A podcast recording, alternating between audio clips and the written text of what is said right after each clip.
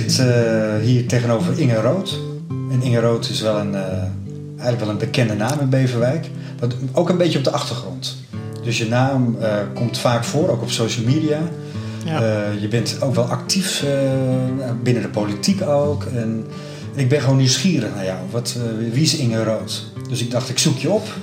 En we zitten hier in een nou, prachtige rijtjeswoning achter het politiebureau. En je, ja, je bent een beetje bescheiden. Je vindt het toch ook een beetje gek om geïnterviewd te worden. Waarom is dat eigenlijk? Ja, ik, ik ben niet zo. Um, ik sta voor wat ik, wat ik wil en wat ik doe. En, en, maar het hoeft niet zo nodig op de voorgrond. Ik, uh, laat mij mijn ding doen, laat mij mensen helpen. En, en als een ander heel graag op de voorgrond wil, met alle liefde. Ik, uh, ik blijf lekker op de achtergrond doorgaan. En uh, mensen helpen, want dat, is, dat gaat wel een beetje als een rode draad door je leven. Ja. Hè? Vertel daar eens iets over. Waar komt die drang vandaan om mensen te helpen? Ik heb geen idee. Ik, uh, mijn allereerste opleiding was doktersassistente. En um, nou, die heb ik afgemaakt. En toen wilde ik HBOV gaan doen. En toen kreeg ik een baan aangeboden bij een plastisch chirurg. En toen vond ik het ook al erg leuk om de mensen gerust te stellen. En, en uh, ja, met raad en daad bij te staan, denk ik. En ik denk dat ik een paar jaar later in de beveiliging ben gaan werken. En toen werd ik al heel snel mentor. Dus het, het, altijd ben ik wel bezig geweest met mensen helpen. En uh, op een gegeven moment uh, kwam ik in gesprek met een, uh, een man van Alexander Calder. Dat was een reïntegratiebedrijf in 1999 al. Dus dat was best wel heel vooruitstrevend. En die zei van ja, we missen eigenlijk een soort uitzendbureaus voor mensen met een beperking. En toen dacht ik, ga ik dat beginnen. Ik, ik, uh, ik had geen stuiver te makken. Ik, uh, ik, van de een op de andere dag ben ik gaan uh, in gaan schrijven bij de Kamer van Koophandel. En ik ben mensen met een, met een afstand tot de arbeidsmarkt aan werk gaan helpen. en dat, dat was gewoon best een heel groot succes. Alleen dat werd wat te groot. En ik ben niet iemand om een heel groot bedrijf te leiden. En die zelfkennis heb ik gelukkig wel. Dus ik heb het verkocht aan Vedior destijds. Dat was een heel groot uitzendbureau. En ik ben uh, in loondienst gegaan. En op een gegeven moment begon de politiek een beetje te trekken. En toen dacht ik, maar daar kan ik veel meer doen. Hey, en hoe voelde dat om, zeg maar, hè, je, had een, je, je, had een idee van ik moet mensen met een beperking aan werk helpen. Ik kan dat. En dat lukte zomaar. Hoe, wat, hoe, hoe, vertel er eens wat over. Hoe ging dat in Nou ja, dat lukte zo. Maar ik, ik, uh, ik dacht, ik, ik, ik, um, ik ga een, een detacheringsbureau beginnen voor receptionistes en telefonistes. Want ik had een beetje terugberedeneerd hoe mensen uh, met een beperking, wat die het best zouden kunnen doen. Nou, vaak kunnen ze heel goed de telefoon nog opnemen. Uh, heel veel mensen hebben een prachtige telefoonstem, maar kunnen dat misschien lichamelijk niet aan. En toen ben ik gaan praten bij Ziekenhuis de Heel. En die zei van, nou weet je, dat willen we wel proberen. En uh, revalidatiecentrum Overtoom ook. En daar ben ik mensen gaan plaatsen en, en, en, via daar weer naar andere bedrijven. En het ging eigenlijk uh, wonder boven wonder heel goed. En toen dacht ik, ja, ik, ik heb gewoon het gat in de markt ontdekt. En het was ook een soort, tegenwoordig heet het tweede spoor. Mensen die uitvallen op hun werk, die worden begeleid op een andere werkplek binnen dat bedrijf. En dat ben ik ook gaan doen. Dus op een gegeven moment was ik uh, eigenlijk alleen nog maar bezig met mensen met een beperking aan het werk te helpen. En dat is gewoon on, onwijs dankbaar werk. En, wat, wat uh, maakt het dankbaar? Nou, ik, ik denk dat je als werkgever de beste werknemers eraan hebt. Want het zijn mensen die vaak al een heel uh, gevecht achter de rug hebben. Die heel gemotiveerd zijn om te werken. Maar ja, door hun beperking vaak tegen dingen aanlopen die best op te lossen zijn. Maar ja, waar, soms zie je beren op de weg die er helemaal niet zijn. Uh, bijvoorbeeld een, een bureau wat aangepast moet worden. Dat kan allemaal, maar dat is best heel kostbaar. En wij hebben gewoon echt alle subsidiepotjes gevonden die we konden vinden. En, en de werkplekken passend gemaakt. En dat blijkt dus gewoon echt heel makkelijk te kunnen eigenlijk. Als je, ja, het, het, het duurt misschien soms wel een jaar. Maar uiteindelijk blijven, er zijn mensen die werken er nu nog. En dat hoe, is... hoe deed je dat dan? Dan ging je bij bedrijven langs? Of, of ja, ik ging eerst bij bedrijven langs. En uh, eerst stuurde ik netjes een mail natuurlijk. Ik ging bij bedrijven langs en, en um, uh, wel mensen die receptionistes en telefonisten zochten hoor. Dat, dat moet ik wel zeggen. Ik was wel altijd advertenties aan het afstruinen. En dan ging ik bellen of ze eventueel uh, uh, met mij in gesprek wilden om, om te kijken of we mensen met een beperking zouden kunnen plaatsen. Of, of dat wij iemand in bestand hebben die in een rolstoel zit, of dat mogelijk zou zijn. En nou, eigenlijk 9 van de 10 zeiden van nou, kom maar eens praten. Ik wil er wel eens meer over horen. En, en wat gaat me dat kosten? Want dat werd wel heel vaak gevraagd. En daar hadden we gewoon standaard een, een, een hele lijst voor. De aanpassingen die je aan kunt vragen. De subsidies die je krijgt. De, de no cure, nee, uh, no-risk voor, uh, voor ziekte als ze, als ze ziek worden en uitvallen. Dat het geen kosten meegeeft voor de werkgever. En heel veel werkgevers weten dat gewoon niet. Dus ja, het was heel veel werk, maar het, het, ja, het is gewoon heel dankbaar. Maar hoe had jij die, uh, die kennis dan? Want eigenlijk Verworven. Want je bent er zomaar ingestapt volgens mij, toch? Ik nou ja, ik, ik merkte dat uh, in, binnen de beveiliging werd er heel veel vraag was naar receptionistes en telefonistes. En dat lieten ze een beetje liggen. Want ja, dat is allemaal extra werk. En um, dus daar ben ik een beetje. Ik zou dat binnen het beveiligingsbedrijf gaan opzetten. En toen kwam ik zelf met een gipsbeen te zitten. En ik kwam bij een bedrijf en ik zat achter die balie. En toen zei ze: Ja, maar je bent niet verzekerd. Ik denk: Dat is onzin. Ik heb alleen maar gips. Ik, ben, ik, ik kan alles.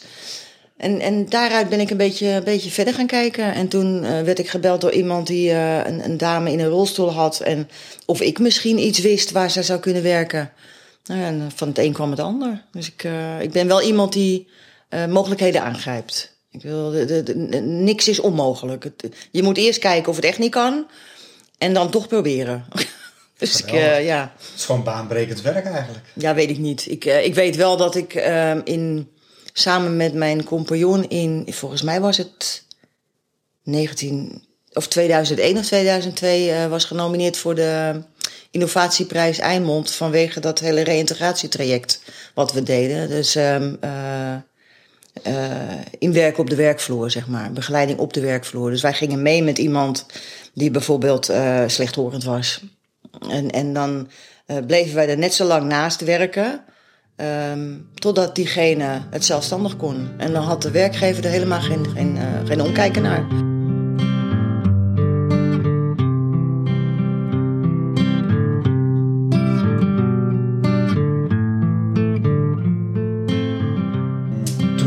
Op een gegeven moment. Ja.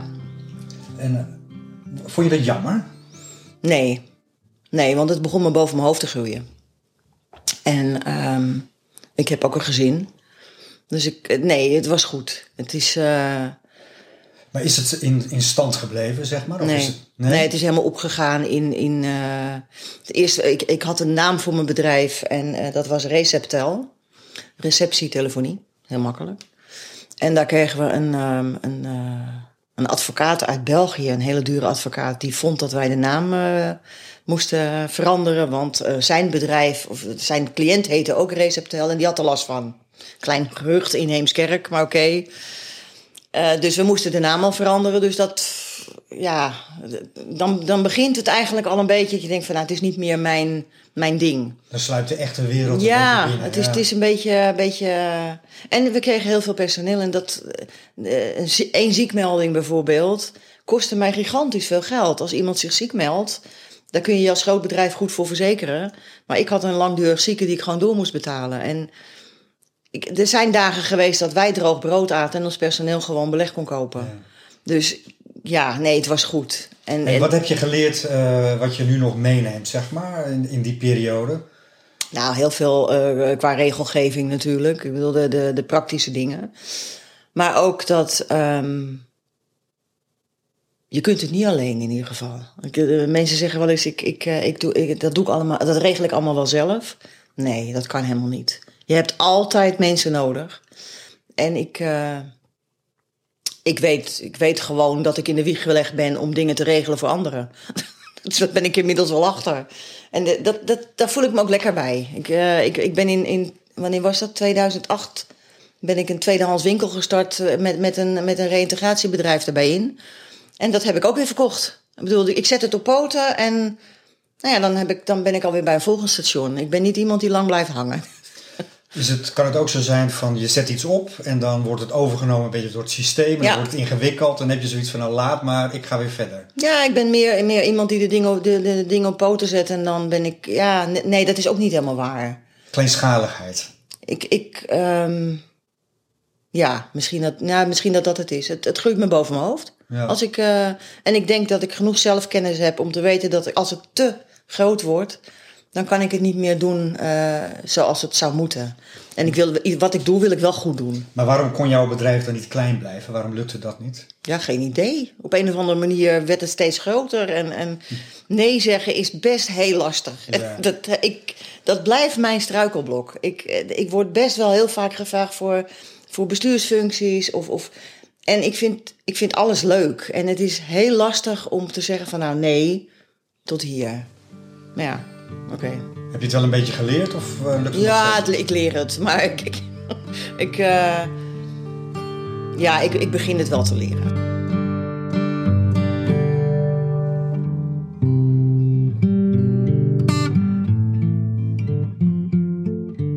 Hey, en dat helpen, dat gaat nog steeds door. Hè? Want eh, vertel eens wat je allemaal aan het doen bent.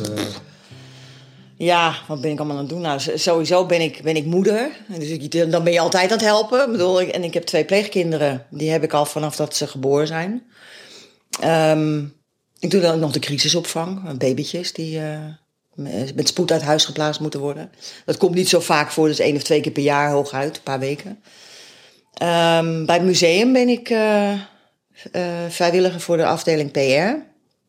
Heb ik wel een tijdje stopgezet omdat ik nogal ziek ben geweest.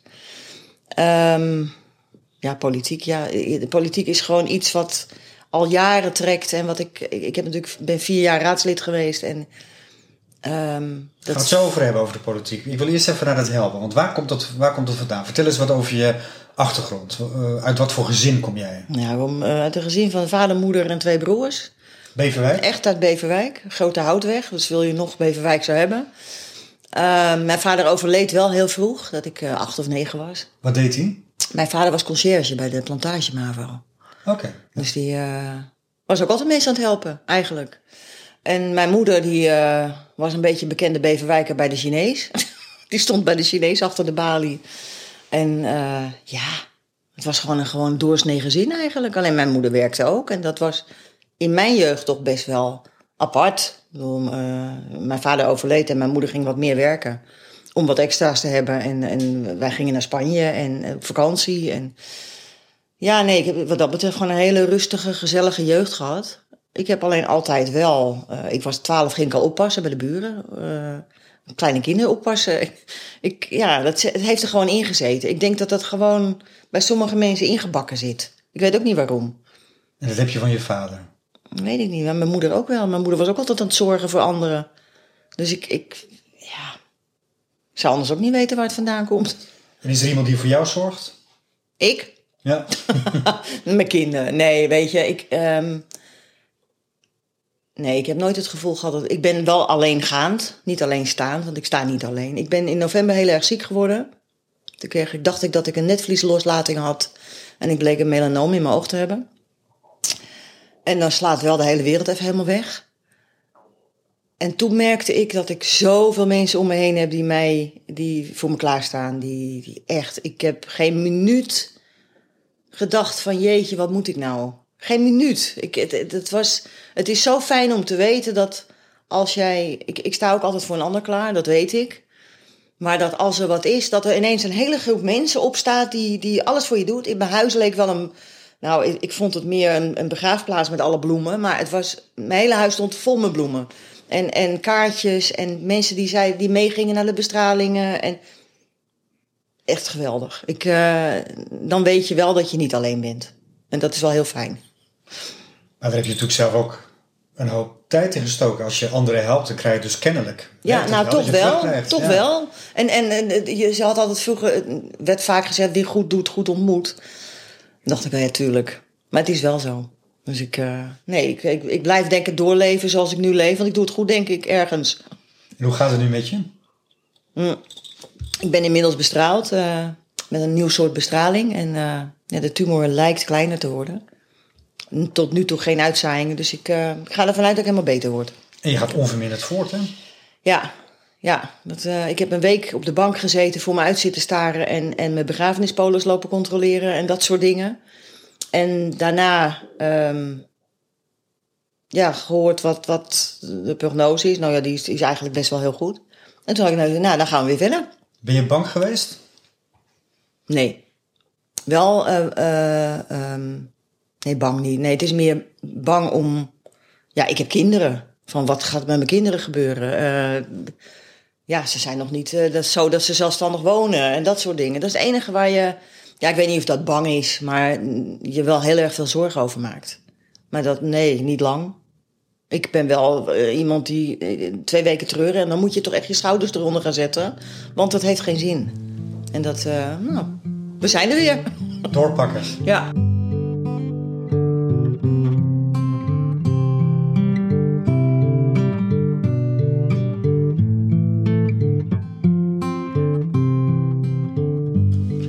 Wat zijn je plannen voor de toekomst? Hè? Want je bent politiek actief, je bent raadslid geweest. Ja. Je bent nu betrokken bij de partij van Ali Bal, Ja. samen lokaal. ja, daar voel ik me echt super. Waarom? Omdat ik. ehm, ik heb natuurlijk vier jaar in de raad gezeten en ik. Voor welke eh, partij? eh, gemeentebelangen. En ehm, ja, dat, ja, dat is niet gelopen zoals we hadden gehoopt. Dat, ja, wel, ik heb wel kunnen doen wat ik kon doen. Dat moet ik zeggen. eh Carly Bielaars was fractievoorzitter, is ze nog. Die heeft mij. ehm, ik werd eigenlijk per ongeluk in de raad gekozen, want het, ik stond op vier. Wie verwacht er nou dat je in de raad terechtkomt? En ik kwam eh, nog met voorkeurstemmen nog een stapje hoger ook. En, en Carly heeft mij zoveel vertrouwen gegeven van, joh, weet je- wat je doet, doe je goed. Want je wordt niet voor niks gekozen. En ik heb, ik heb altijd goed, goed eh, mijn ding kunnen doen. Dus ik, ik, wat dat betreft heb ik daar een hele goede leerschool gehad. En uiteindelijk ben ik dan bij Democraten Beverwijk terechtgekomen. Maar waarom ben je dan naar een andere partij gegaan? Ja, er was wat oneenigheid. Ik, eh, ik, eh, wij, wij stonden gewoon anders in het leven. En, en dan moet je op een gegeven moment zeggen, nou, tot hier en niet verder. Want anders ga je misschien een hele rare sfeer kweken. En dat moet je niet doen. Wij zijn toen met z'n drieën zijn we weggegaan. Eventjes een tussenstap, eh, even pauze genomen van het raadswerk. En toen, eh, na de verkiezingen, ben ik overgestapt naar Democraten Beverwijk. En die zijn eh, sinds kort samengevoegd. En, en ik merk gewoon dat ik bij samen lokaal Beverwijk, ik moet altijd Beverwijk lokaal, het is nog even nieuw voor me, dat ik daar ehm, kan zijn zoals ik thuis ook mensen zou helpen. Dus ik, ik, ik kan mijn ding, ehm, nou ja, ik, ik wil heel graag mensen helpen, dat doe ik altijd al. En dat kan ik bij samen lokaal op een manier doen zoals ik het zelf ook zou doen. Weet je, het wat, wat, ja, misschien wat ongenuanceerd af en toe. En eh, wat de, de, de wegen korter maken als dat ze volgens de regeltjes zijn moeten. Maar daar hou ik wel van. Maar het klinkt een beetje abstract voor mij. Wees eens concreet. Van hoe, hoe kun jij binnen samen lokaal Ehm. mensen helpen? Hoe doe je dat dan? Eh, al- Als eh, mensen die je individueel benaderen, zou je in principe als, als raadslid natuurlijk niet, eh, niet, moeten, niet meteen moeten helpen. Je moet een groep, een groep vertegenwoordigen in de raad. Iemand met een probleem die benadert jou Ja, omdat je in de politiek Omdat je zit. raadslid bent. Ja. En, en dan moet je zeggen, eigenlijk zou je, dat niet, zou je mensen niet individueel moeten gaan helpen. Ombudspolitiek, hè? Ja, dat, inderdaad. En ik denk eigenlijk dat je dat wel moet doen. Zo sta ik er dan wel in. Kijk, als ik, als ik ze kan... Omdat ik raadslid ben, weten mensen mij te vinden. Tenminste, dat, gaat, dat hoop ik dan. Want ik hoop mezelf wel zo te kunnen profileren. En als ik ze dan naar het goede loket kan helpen... of naar de goede instantie, waarom zou ik dat niet doen? Geef eens een voorbeeld. Wie heb je geholpen? Waar ben je het meeste trots op? Weet je. Of waar was je blij mee dat je iemand kon helpen? Gewoon even voor de beeldvorming. Dat ik weet waar je het over hebt. Ehm jeetje. Pff. Het is meer dat je vaak de hulpvraag krijgt van waar moet ik zijn? Eh, ik, ik, eh, ik zit met een probleem met, eh, ik, ik heb schulden, ik weet niet, hoe moet ik dat aanpakken? Ik kan, mijn- kan mijn rekeningen niet meer betalen. Maar als ik het goed begrijp, je zegt hè, van eigenlijk moet je dat als raadslid niet doen. Maar nu zie ik in dat je het wel moet doen. Dus hiervoor deed je dat als raadslid niet. Wat deed je dan met dat soort mailtjes? Of was je Die niet... beantwoordde ik wel, maar dan stuurde ik ze door naar een andere instantie. Oh ja. En nu pak ik, als, het, als, het, als ik het kan, hè, want er zijn ook dingen die ik, waar ik gewoon echt geen verstand van heb. Als je eh, bij mij komt over, eh, over de omgevingswet, dat snap ik gewoon niet. Ik, ben, ik ben niet, eh, dat kan ik niet. Dan stuur ik mensen wel door, maar dan wel naar de juiste instantie natuurlijk. Maar ik heb ook wel mensen aan de hand genomen mee naar sociaal.nl of, of zelf, eh, ehm, hoe heet ze, ehm, naar sociaal.nl gebeld. om een afspraak te maken voor die mensen. Ik ben ook wel met ze meegegaan. En, en ja, zo wil, zo wil ik. Maar is dat een, zeg maar een, een, een, een eh, kracht binnen de, die partij? Die Ja, zegt dat denk ik wij? wel. Want dat, kennelijk is er door eh, over te stappen of op te gaan in samen lokaal, is dat een beetje in je veranderd. Nee, dat, was, dat zat al in mij. Maar het wordt gestimuleerd. Ik, ik ben de laatste vier jaar merkte ik gewoon dat, ik, dat mensen mij. Omdat sommige mensen denken dat ik nog steeds raadslid ben, maar heel apart. Maar dat ze me toch even goed weten te vinden. En ik heb ze aan het handje genomen en geholpen. En ik merk dat bij Samen Lokaal ehm, die participatie zo ontzettend belangrijk is. En het is wel een, een, een modewoord, maar er wordt, het is gewoon zo belangrijk om te luisteren naar wat, wat de Beverwijker wil. En dat hoeft helemaal niet massaal te zijn met een hele groep. Er kan er ook één zijn die zegt: joh, ik wil graag een, een, een woning bouwen in mijn tuin. Dat verhaal kennen we dan toevallig, denk ik allemaal wel. En dan denk ik van, daar moet je ook voor vechten. Ook voor die individuele vraag. En, en ik, ik heb het gevoel, en ik denk dat het, dat gevoel goed is, dat ik dat bij Samen Lokaal wel kan. Ja. Ehm, maar jij zegt dus dat, eh, eh, dat andere raadsleden dat niet doen, andere partijen niet. Nou, er wordt vaak wordt het gezegd. Eh, ja, joh, je moet geen individu. Je, je bent niet. ehm, een raadslid is er voor alle Beverwijkers. Ja. En je, en je moet niet individuele zaken gaan doen, want dan krijg je misschien dat andere mensen zeggen ja, maar.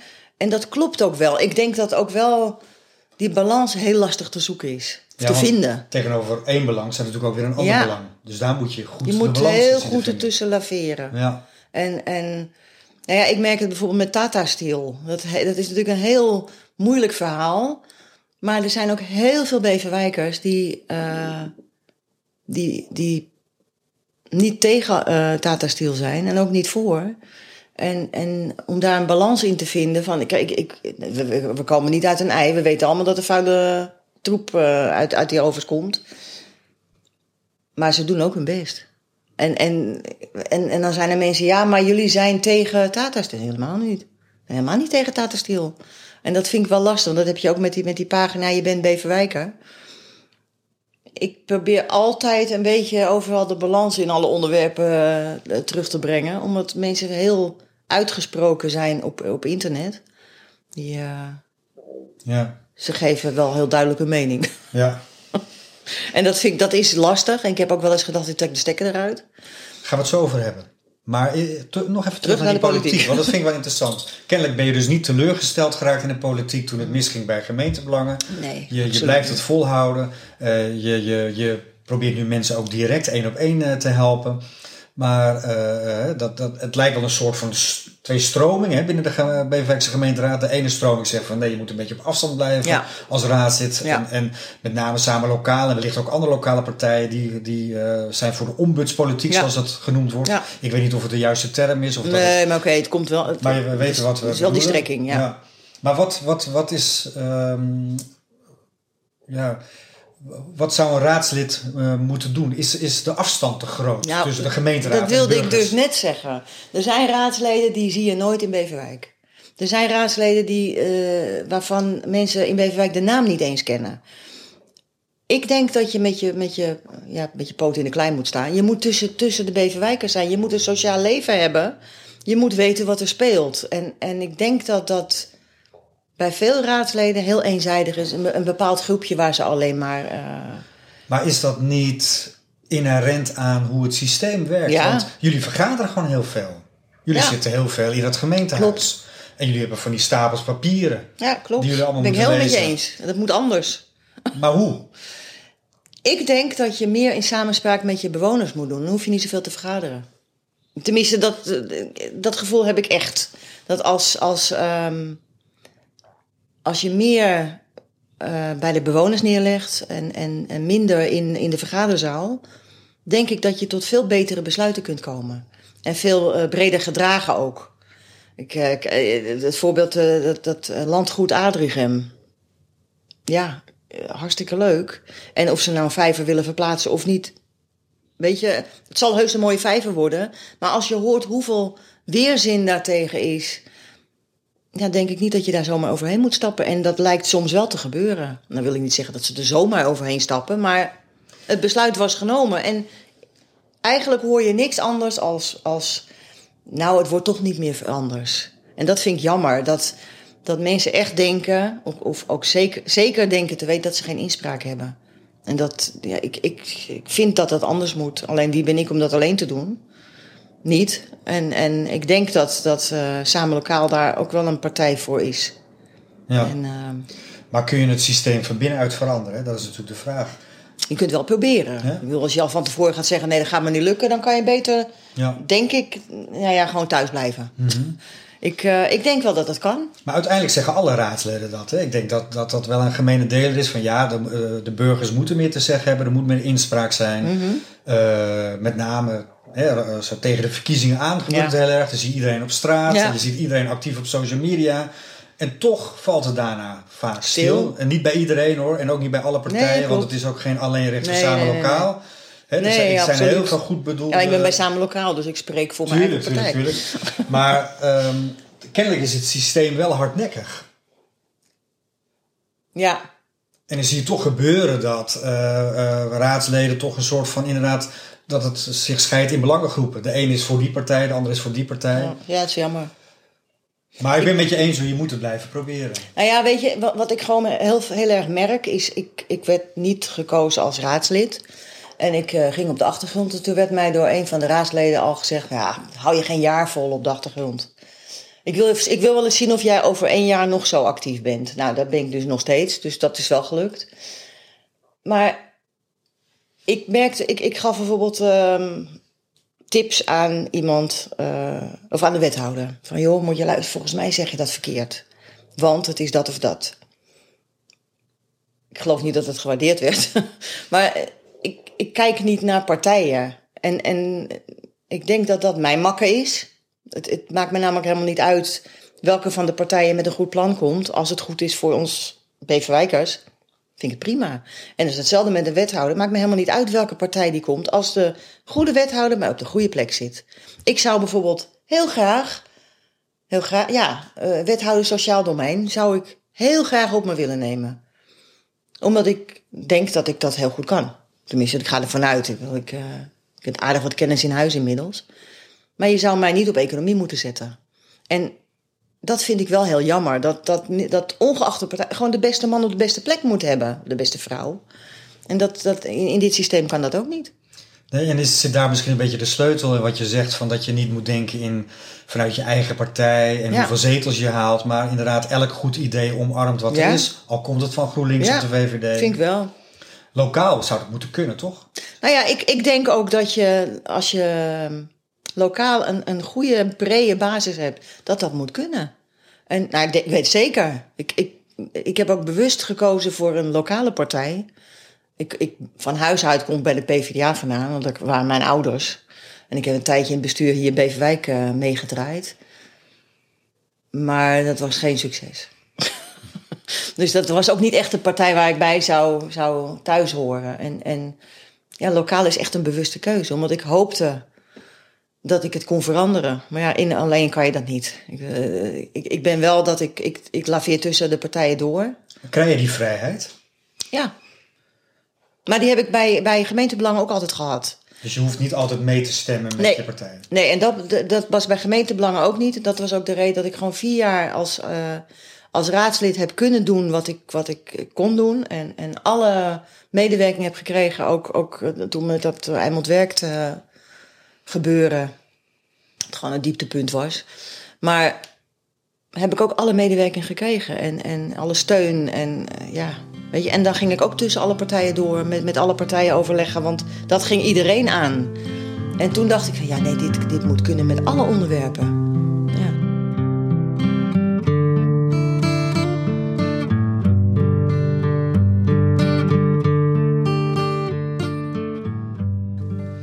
Er zijn ook raadsleden die ik spreek die zeggen van ja, dat is allemaal leuk de participatie. Maar ja, wij zijn gekozen eh, volksvertegenwoordigers, dus de mensen hebben het gedelegeerd aan ons. Ja. Dus wij gaan erover. Hè? Terwijl iemand, als jouw collega Alibal bijvoorbeeld zegt nee, je moet bij, in een vroeg stadium al mensen betrekken Ja. bij besluitvorming. En, ehm, maar dat vraagt natuurlijk ook veel verantwoordelijkheid van de mensen zelf. Ja, Want dat betekent ook dat je niet altijd je zin krijgt. ja. Maar daar kun je ook heel open over zijn, hè?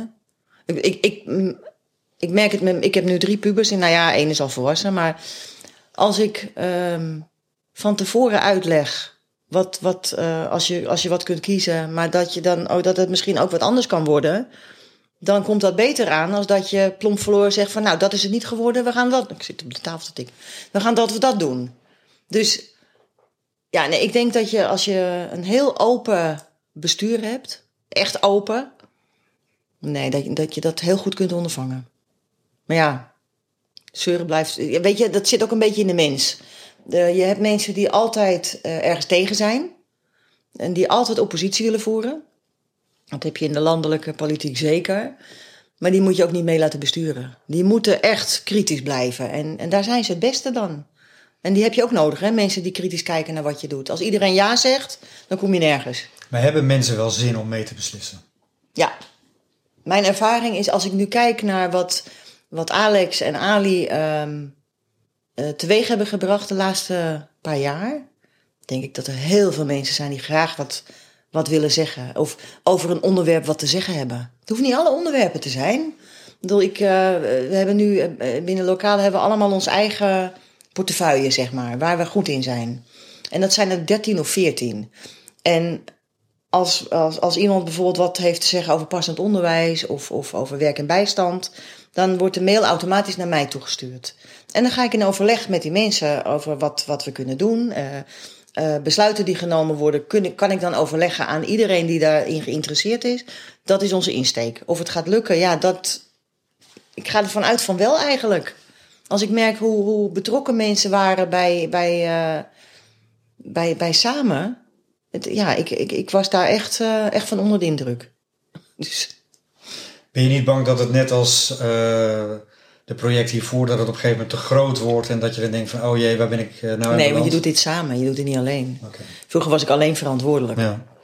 En dat. eh, ik vind het heel fijn om samen verantwoordelijk te zijn, want je kunt overleggen. Ja. Ik denk dat dat in een huwelijk ook zo is, maar ja, dat weet ik niet, want dat heb ik niet.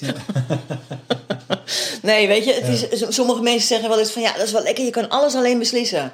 Ja, dat is heel fijn. Maar het is ook heel fijn om te overleggen.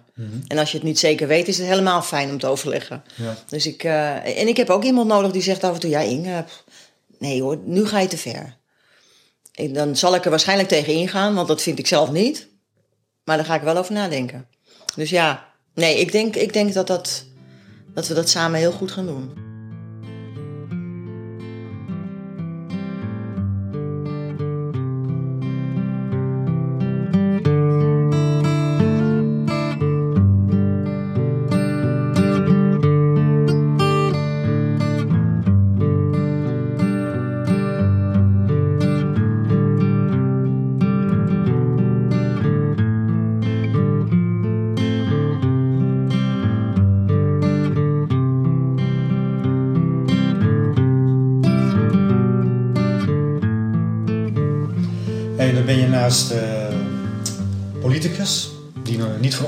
Weet kennelijk. En, en blijft geloven in, eh, nou ja, in het samenwerken en, eh, en mensen helpen. Ja, Ben je ook een soort van media tycoon hè, in Beverwijk? ja moet je wel lachen. je bent een van de beheerders van Je bent Beverwijk en Als. En dat is toch een hele... zelfs de oprichter. de oprichter. Is een hele grote Facebookgroep. Ja, 12, 13.000 man. En ik denk, en nogmaals, dat kan ik niet wetenschappelijk eh, beargumenteren, onderbouwen. Maar het is in de beeldvorming is het een heel belangrijk eh, platform. En hoe ga je daarmee om? Want het, dat geeft je heel veel verantwoordelijkheid. Ja, En het geeft natuurlijk ook hè, het- het- soms misschien wel spanning met je politieke rol. nee. Nou ja, dat, zou, Nou ja. dat zouden mensen wel kunnen eh, Ja, vinden. nee, klopt. Ja. Ik, eh, ik ben altijd heel open in geweest. ehm, je bent Beverwijker heb ik opgezet omdat ik zag... Er was een pagina die heette Je bent Haarlemmer als. En er waren allemaal leuke oude foto's. Toen dacht ik, oh, dat vind ik leuk. Waarschijnlijk omdat ik wat 50 plus ben. Dan ga je oude foto's leuk vinden. Dus dat ga ik ook doen. En binnen no time zat ik op 300 leden en 1000 en 2000. En het, de, de, het waren niet alleen maar meer oude foto's, maar allerlei onderwerpen. En uh, nieuwsonderwerpen. Als er wat gebeurd was in Beverwijk, kreeg ik heel veel aanvragen voor lidmaatschap. Dat was nu met afgelopen uh, op, de, op de Baanstraat dat probleem. Dat, steekpartij. Uh, ja, die steekpartij. Kreeg ik in 34 uh, Poolse lidmaatschapverzoeken. En op hoeveel zit je er nu? 13, bijna 13.000 volgens mij. Jeetje. Dus ik, en, en ja, dat is, dat is uit zijn krachten gegroeid. En op een gegeven moment kwam Aad van de Putten erbij. En nou, die heeft, op een gegeven moment vond hij dat te veel werk worden. Het is heel veel werk. Waar zit het werk in? Um, nou, in ieder geval uh, een beetje sturen van de onderwerpen. Want het, mensen zijn op een toetsenbord durven ze veel meer als dat ze recht in je gezicht zouden zeggen. Maar ze zeggen ook alles wat ze denken. En dat kan niet altijd. Dus we proberen. Je, ja. je, je, bent wel echt een moderator. Dus Ja. als er onfatsoenlijke... Of Ja, gaat er meteen af. Ja, precies. Ja, en dat, eh, we, we hebben ook mensen wel geblokkeerd omdat ze continu maar, maar hele nare dingen zeiden. Eh, met, die, met die privacywetgeving ja, werd het nog lastiger natuurlijk, omdat je met foto's ook weer zat. Dat de mensen toestemming moesten geven om die foto erop te zetten. En, dus het was heel veel werk. En ik heb echt af en toe op het punt gestaan de stekker eruit te trekken. Omdat ik, ik ja, je doet het nooit goed namelijk. Je krijgt zoveel... Um, ik heb zelfs af en toe bedreigingen heb ik gehad. Uh, via privéberichten. Ja, ik weet waar je woont en uh, we komen wel even uitleggen hoe we het bedoelen. En toen dacht ik, wil ik, heb ik hier zin in? Ja, ja aan de andere kant... Um, die pagina wordt gebruikt door heel veel uh, kranten. Uh, er wordt nieuws van onze pagina wordt gebruikt om een artikel te schrijven. En ik ben te nieuwsgierig, denk ik. Ik denk dat dat ook een beetje mij tegenhoudt om die stekker eruit te trekken. En toen zei iemand heel terecht: Ja, maar Inge, eigenlijk ben jij de machtigste vrouw van Beverwijk. Met één druk op de knop kan je 13.000 mensen kan je wegvegen. Zeker, ja. Toen dacht ik, oh ja, dat is wel een lekker gevoel. ik, die macht. Nee hoor, is onzin. Maar...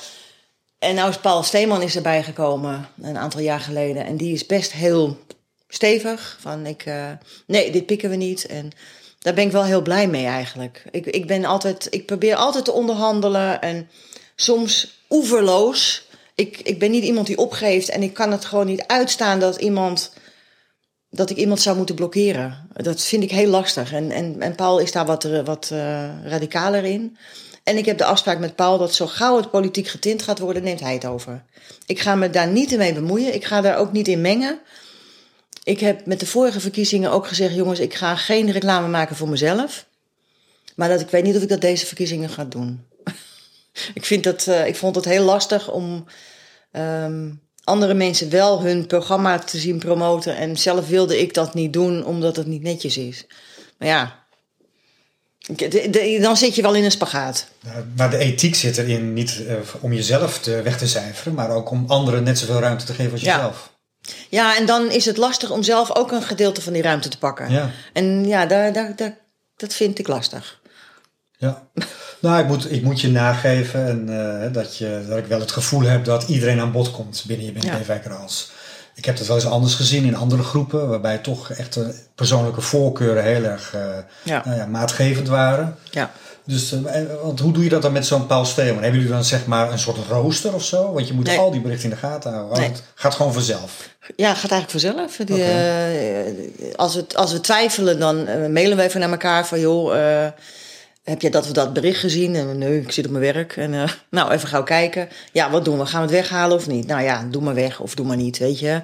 Er zijn dan mensen die, die, die plaatsen alleen maar natuurfoto's uit Natuur Beverwijk. Nou, of een paardenbloem naar een Beverwijk staat of in, in Wijk aan Zee of in Verwegistan.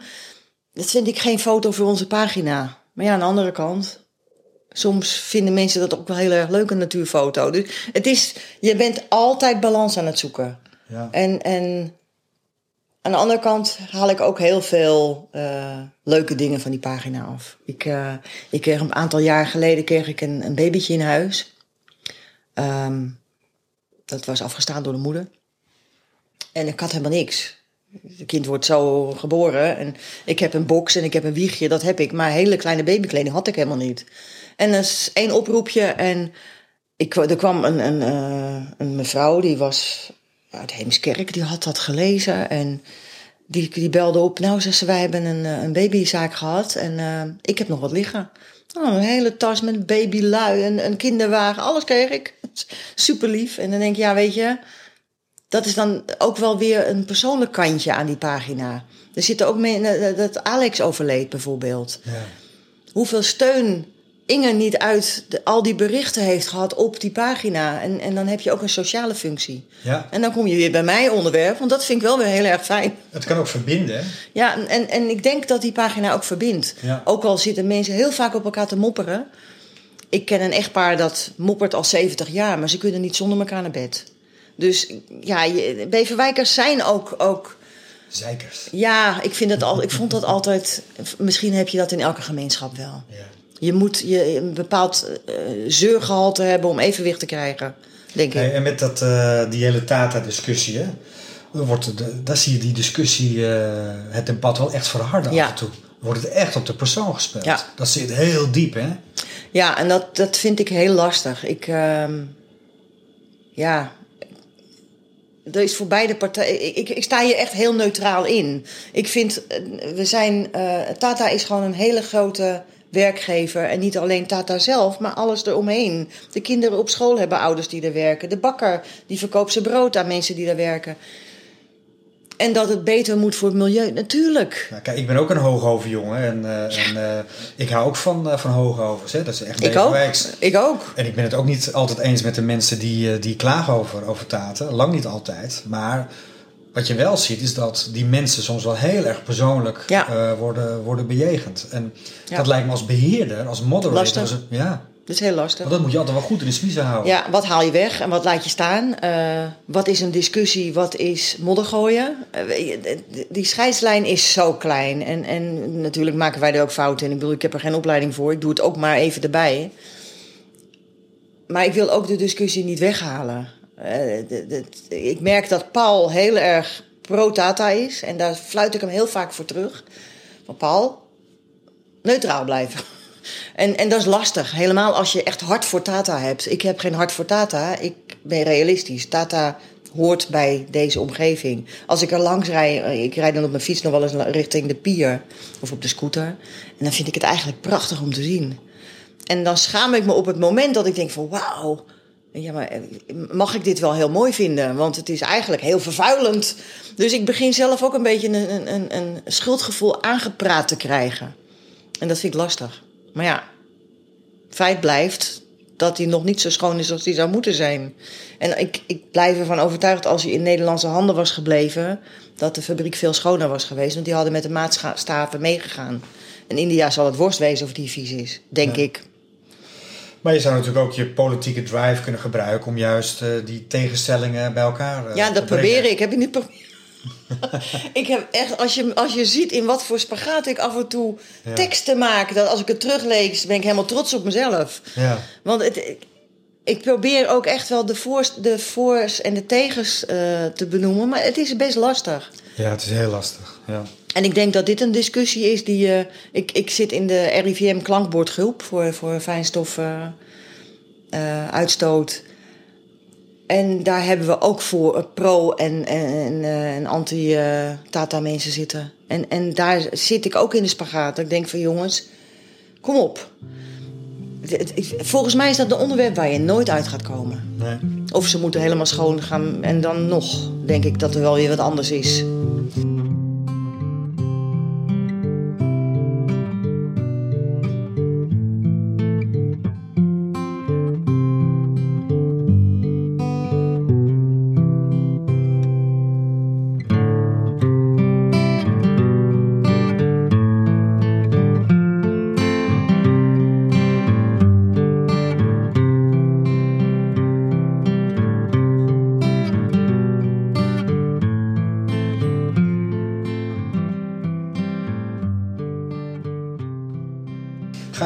Pensioen, je?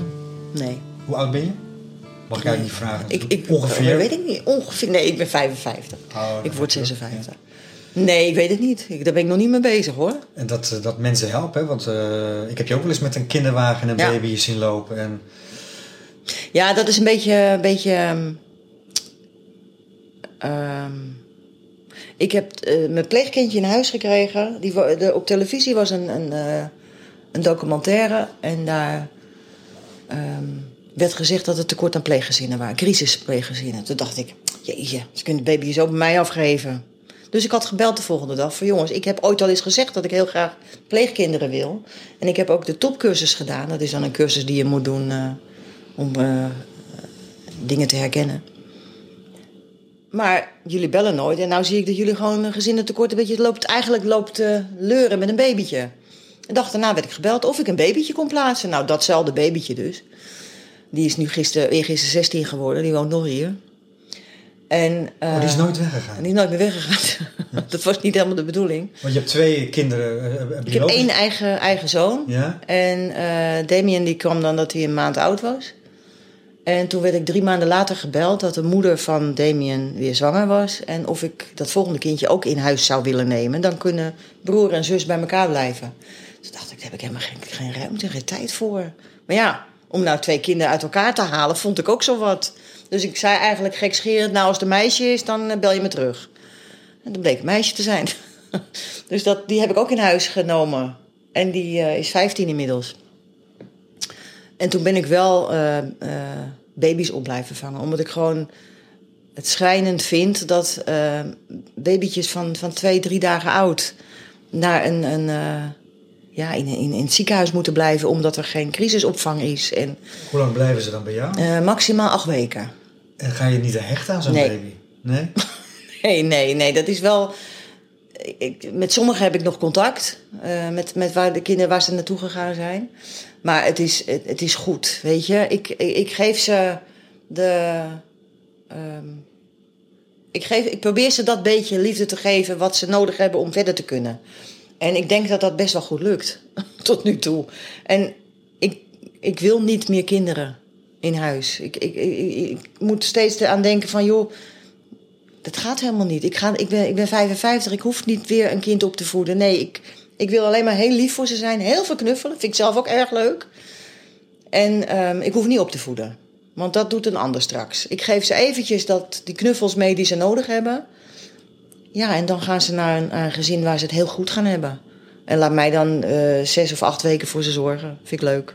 En dat... eh, Maar die twee pleegkinderen zijn nooit meer weggegaan. Nee, nee, dat was wat lastig. nee, ik, Maar dat voelt nu echt als je eigen kinderen. ja, ze, we hebben net een naamswijziging aangevraagd. Dus eh, als het goed is, het is toegewezen. Alleen kan de biologische familie nog bezwaar maken tot aanstaande maandag. Dus dan krijgen ze onze achternaam ook. Dus dan is het bijna eigen. Adopteren mag niet. Vind je dat belangrijk, die naam? Nee, de kinderen vinden het heel belangrijk. Oh, ja. Als je, eh, mijn, als je mijn pleegkinderen ziet, die gebruiken mijn achternaam al zolang ze bewust van een achternaam zijn. En als je de oudste zijn, eh, zijn werkelijke achternaam noemt, dan krimpt hij helemaal in elkaar. Op een of andere manier heeft dat een, een, een ja, iets negatiefs. Terwijl we daar nooit iets negatiefs over hebben gezegd. Maar hij wil heel graag hetzelfde heten als zijn grote broer. Ja, dat snap ik dan ook wel weer. Ja. Eh, ze wonen een hele leven al hier. Wat ik doe, door hun ook. En, en ja, weet je, ze, ze, ze wonen hier, ze, ze doen alles mee. Dus ja, Wat heeft het je gebracht?